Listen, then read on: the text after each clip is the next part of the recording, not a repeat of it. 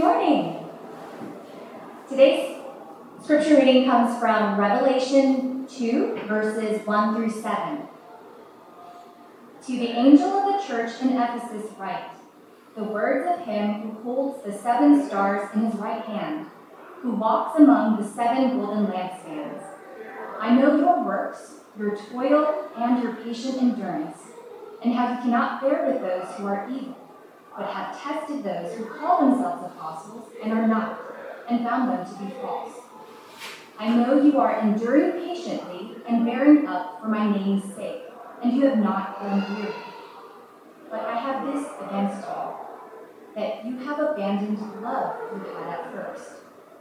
Remember, therefore, from where you have fallen. Repent and do the works you did at first.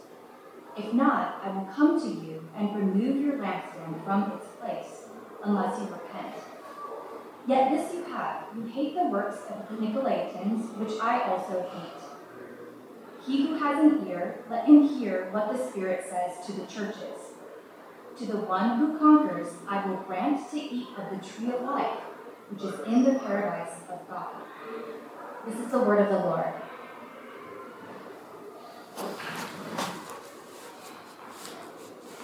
Morning, church. I'm Yancie, one of the other pastors here, one of Pastor Duke, and we have other leaders as well in life of the church. Uh, before we start up, let's say a word of prayer. Will you do that with me? Father, we pause and pray because we need you. We need a better word, from you that we have received. Lord, we need the light of your countenance to shine upon us this morning. Lord, we, we need to be changed by you. We need to return to you in places in our hearts where we have ran away.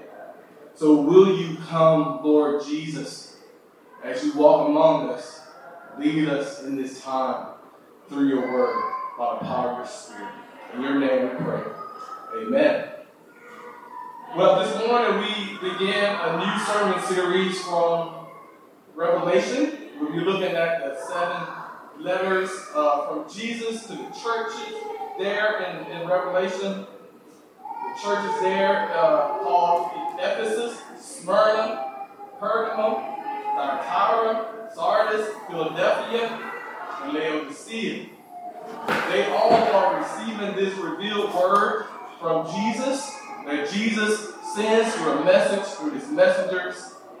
And this is a word for the church for all seasons, actually because it is the revealed Word of God, the Word that He has made known to us, and the Word that He continues to make known to us in terms of how we are to walk in the light of the Lord, how we are to walk in the world and relate to one another.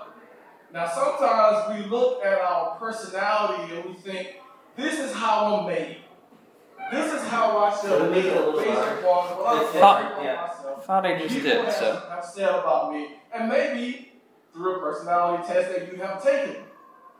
I remember sitting down across from one of my friends, and we both share the same personality traits. And I remember him saying, "You know, would you really tell me if if there's something that uh, you need to confront me about?" And the reason he said this, he, he realized we both are sort of like peacemakers and that we will not rush in to confront or rush in to uh, stir up trouble, but kind of sit back and kind of, you know, walk with people to try to keep the peace. And that was a challenge because I didn't want to be the one to tell him the things that I really had on my heart. Neither did I want to be the one to tell him things that were on my heart in a harsh and a mean way. So there needs to be a balance, there needs to be wisdom and guidance from God's word, and even how we come to one another. You know, Dr. Phil Douglas, he's a professor emeritus. He wrote a book some, a while ago called What is Your Church's Personality? Discovering and developing the ministry style of your church. So this book is based upon some research that he did through his uh, doctorate work and it profiles different types of descriptions of personalities that a church may have. And you can get some of these. That's kind of self explanatory. There are eight of them, One is a fellowship church, hardworking, orderly, conscientious, sensitive to the needs of people in general, and the members like each other, enjoy each other. Then there are the inspirational churches. They're uh, encouraging and supportive to their people, and they are about personal relationships, and these are ahead of ministry tasks. Then there are the relational churches focusing on personal connections, values, opinions, personal interactions.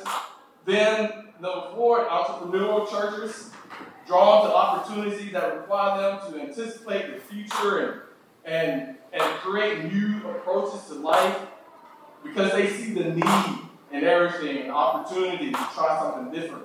Then there are the strategizer churches that develop creative ideas and insights to initiate innovative transformation in the surrounding community through encouraging their people to develop their giftedness and give themselves sacrificially to ministry.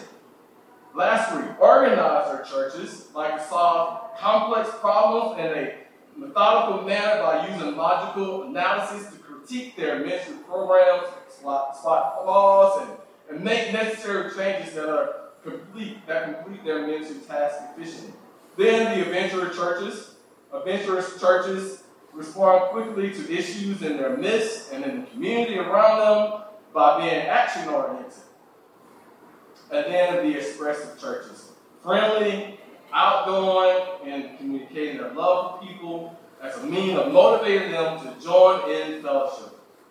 So, what all these have in common with one another is that they're gathering of people that have a culture a way of doing things, a way of uh, a, a, a, dynamic about them. They all uh, can be different, and some of these can overlap with the others. But what, what is the use of really knowing these personality traits of churches, of people? How do they really help? Of course, something like this can uh, affirm, you know, strong points of who you are, assist with recognizing challenges. Those are really good things. Help with diagnosing uh, church dynamics and the like. But regardless of one's personality or the church's personality, God has given us a mission. And that is to put our faith in Jesus in light of what he's doing in the world. And sometimes we go off on that mission and we believe that life is about trusting our strength, our personalities, gathering with people that we believe love us, and that becomes our strength. And there are other things as well, but we see here through Scripture that God has given us as a church a mission come to Jesus and to outpour the love of Jesus to those around us. But sometimes it becomes hard to do because the church can become insular, sort of navel gazing. This is who we are, this is what we do, this is how we do it. And so we see here through this text and through uh, Revelation in general, this book, that Jesus is the faithful witness of God. Jesus is the one who is given this revelation to the church and to these churches because this is the revelation, the Bible says in Revelation 1, that he has received from God. So he receives the revelation from God and he gives it to the church. Make known the, to show them what is about to come, making known the will of God, bringing them back in line with His purposes in the world, God's purposes in the, in the world. And Jesus is the one who writes to these churches to bring them some type of encouragement for their, for their souls, for the life of the church, and to also bring them some type of correction that needs to be had, and also to, to remind them of His promise that he gives them. But Jesus is the faithful, faithful witness of God. Verse 1 here of our text. To the angel of the church in Ephesus writes, The words of him who holds seven stars in his right hand, who walks among the seven golden lampstands. So we see they're receiving this word from the messenger of God. They're receiving this word from Jesus himself. Jesus is the one who's holding these seven stars in his right hand. And these seven stars are the messengers that he sends out into his church to speak the word of truth to them. And these seven golden lampstands are indeed the churches themselves that he has erected. And so where you have a golden lampstand, the Lord Jesus lights it. So its light can be shown throughout the whole community. He's the one who tells us in Matthew 5, let your light shine before men, that they may see your good deeds and glorify your Father in heaven. Light begets light. Light from God, light from Jesus, light to the church, that they may shine brightly, brightly, and walk in Him. But see, Jesus is the one that's given this. Because Jesus is the one who's ensuring that his church moves forward in the mission that God has given him. Maybe this is to go to a family member. Maybe it's to cross cultures, cross your hall. Maybe uh, cross your desk at work. No matter what, he's saying, hey, you continue to be the salt and light of the earth. And Jesus' light never goes in. It never goes out. He's the bearer of that light. And he makes his people a light in the world. And that's what he did in Israel. That's where we get this image of the golden lampstand. There was one golden lampstand in the tabernacle. Supposed to be lit at all times. And it's, it's sort of shaped almost like a like a tree, you know, and, and the way that they were told to make it was after the pattern of an almond tree. And so we have this, this light shining, and it's meant to be to give life to those around us. So Jesus is here giving life to these churches, to us today, through the powers of His Word, through His Holy Spirit, so that we would have the forever light shining upon us, that we would not rely upon any other light except that. Why is this so important for the, the church of Ephesus? Well, it, it's important because this is a church that the Lord Jesus erected out of the dirt of the earth. He planted people in this church. He had God-fears in this church. People like Priscilla and Aquila. They're the ones that were present there, fearing God. And there was Apollos there. They were fearing God. They had the repentance of John the Baptist. And Paul, God sends Paul through there to tell them about the gospel of Jesus Christ. And Paul became a light to them. And he taught them. He stayed with them, laboring day and night to open up the scriptures to them. And that church began to grow. It established elders and other leaders. And this is a church that was erected in one of the major cities throughout the Roman Empire during that time. And Ephesus is the type of city where you want to be there. They had the great buildings, the statues. The statue of Artemis was made out of sealed marble. It was one of the seven wonders in the world. People went there to pay homage to it. The dignitaries were there. You know, people, people rubbed shoulders with the best of them. They were all there. Ephesus was a city that had the Romans roads running out through it like an artery to other cities in the region. Like these, these three churches here represent those, those cities throughout Asia Minor. But Ephesus was the epicenter of these churches. And so it, was vastly important to God that his light shines there. Because people were there. People that he showed his love to, that he wanted to know him. People were there. And it had a greatness, but it had darkness And that's why God wanted his light to shine in that city. People gave themselves over to all kinds of debauchery, idol worship. All kinds of uh, false teachers came through here as well. There were so many things that you can give your heart and soul to, whatever flavor of the. And so they thought of their city as being great. But the greatest thing was the light of Jesus through his church in this city. And Jesus writes to them. And I want to suggest three things here in our hearing the rest of our time. I want us to look at perseverance, problem, solution, and promise. Perseverance. And so we, we see here in verse 2 the Lord Jesus comes to them by his word.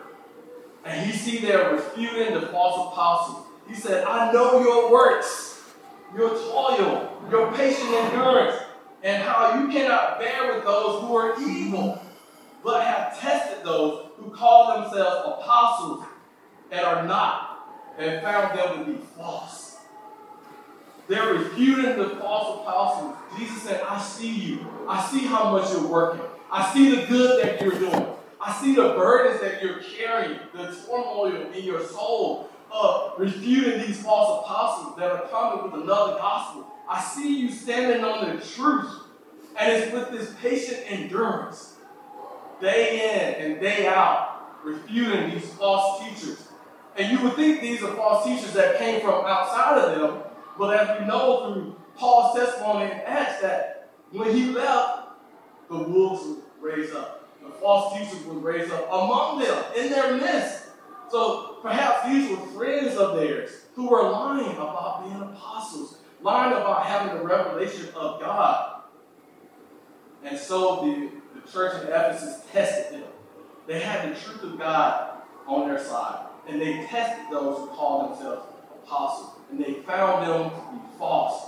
They took them through the furnace of affliction. They challenged them in their words. They looked upon them day in and day out. And part, part of this is due to the rich heritage that they had through the saints that God had sent through their like Apollos, like Paul, Timothy, and perhaps John, speaking the truth to them, and they stood on it, and they were able to test those who were false. And Jesus says, He sees that they are relying on His name, Lord, Lord of all. To say that in this day is to push directly against Caesar and other lords and dignitaries. He's, they're relying on the name. He said, I know you are enduring patiently. He says again, and bearing up for my name's sake. You stand, you standing up for my name's sake in the face of opposition. And you're not wavering. You have not grown weary. And then verse 6 says that Jesus says, Hey, this you have for you. Yet this you have. You hate the works of the Nicolaitans which I also hate. This was another sect, another group. Scholars don't know much about them, but they were also false in their approach to life and leading people astray. They hated them with a strong hatred, with the hatred of the Lord. Jesus I hate them. You hate them like I do. Very strong language as they relied upon the name of Jesus, bearing patiently for that name. And they did not become tired in doing so. Did you see it in the text? Jesus said, You have not grown weary. Now, don't you know, like when someone challenges you, you can get red hot, right? If you know your convictions and you want to stand on it, right? You can become upset. And it can become tiring. It can become a drag for you to talk about the same thing over and over. Like, haven't I told you the truth already? Push it against them. But Jesus said they have not grown weary. That is huge. Because we know we can get exhausted. We know we are indeed weak and limited. But see, with the truth on your side, with you having the patient endurance, with, you, with your focus being upon the name of Jesus, it sustains you.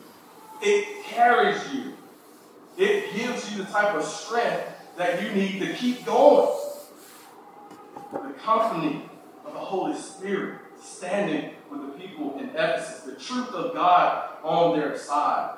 You know, anybody ever read a marathon? You know, I was with a friend the other day. She said, Yeah, I'm training for a marathon. Like, this is the first time ever, in long in coming, and every day, getting out there on the road. It's like, who's with you? Well, just me and my brain, she said. And one day she asked her son to run with her. You know, he's around 10, 11 years old. And she was so impressed that he ran for five miles. Now, when I was that age, I, I don't think I ran five miles at one time. You know? Uh, would have became bored out of my mind. But he kept going. Even he walked at times. But he decided, no, I'm going to finish this with my mom. I'm going to continue to run. I will continue to persevere here because I want to get to the goal. And indeed, my friend is persevering because she too wants to get to the goal, to finish the marathon. Maybe not in strength, but indeed to persevere and to finish and to be strong in that. And so we have here this church, this church that is enduring, refuting the false apostles, relying on the name of Jesus. All these are good things. And then Jesus comes in and he drops the ball. The problem, the serious problem that they have. What is this problem? Jesus has something against them. He says to them, You have abandoned the love you had at first. That's a huge problem. They abandoned the love they had at first. Some translations say first love. And so we see that indeed their light is still shining. Nothing in the text would say that they are moving away from Jesus. But as they are on the front lines for Jesus, something else is slipping into their heart. It, is, it seems that they are giving up, perhaps, on pouring out their lives, moving out to be salt and light to those around them. They are becoming inward focused as they push against the false apostles and standing for the name. Now, they're not growing weary in doing it. Let's just, we got to hold that up because it points to the fact that they're being intentional about not going out being missional for Jesus. Part of how Jesus starts this, give evidence uh, indeed of how he wants them to be. He's saying that, hey, I, I'm, I'm walking among you as a light, making sure your light is shining. I want you to continue to be the light. But instead, they are focusing on their apologetics more than being missional and taking care of the poor, perhaps, the widow, the orphan, more than sharing the gospel with their neighbor, neighbors, maybe in word and deed. They're giving up on this first love of loving Jesus, feeding those who need to be fed, giving a cup of water to someone who's poor. They're giving up on these things. The things that they love to do. Because remember, Paul tells us in the book of Ephesians, he explains to them about the glorious Trinity there. He explains to them that God has saved them by his grace and created them as workmen for God's good works. Everything in that book points to the fact that you're to be salt and light. You're to go out and share the love of Jesus. There needed to be an overflow from their hearts, walking in the manner of love, walking in the manner of Jesus, making melody in their hearts to Jesus, so that there would be an overflow of who they are and what they do, and that is imparting the love of Jesus to anyone they come in contact with, anyone that God will put in their lives. And you see, the as I think about this, right? Think about the church and the church's mission to continue to go out after each Sunday service, to go out and be missional in the world. I just think about what, you know, why, why don't we do that as a church? Capital C, right? What, what happened here to this church as to the reason they weren't doing these things? Did apathy set in so deeply? that they just refused. They thought this is the main thing that we're to be about. So with Jesus coming with such sharp rebuke and conviction, shows their heart that they refuse to do the things that the Spirit was leading them to do. Perhaps they didn't have the overflow. They weren't focusing on the main thing. As the apostle said, hey, to remember the poor. Don't forget them. Don't forget the least of these they lost sight of that. So, what does Jesus give them as a solution here? He says, Remember, therefore, from where you have fallen, the height of his love, the depth of his love that Paul prayed for in their midst. Remember that God is the one who gave you the apostles, the prophets, the evangelists, the building up and equipping of the saints so that they can grow up in love. There are saints outside the walls of the church as well. Go out and get them. Remember the height, the excitement that they had when they first believed.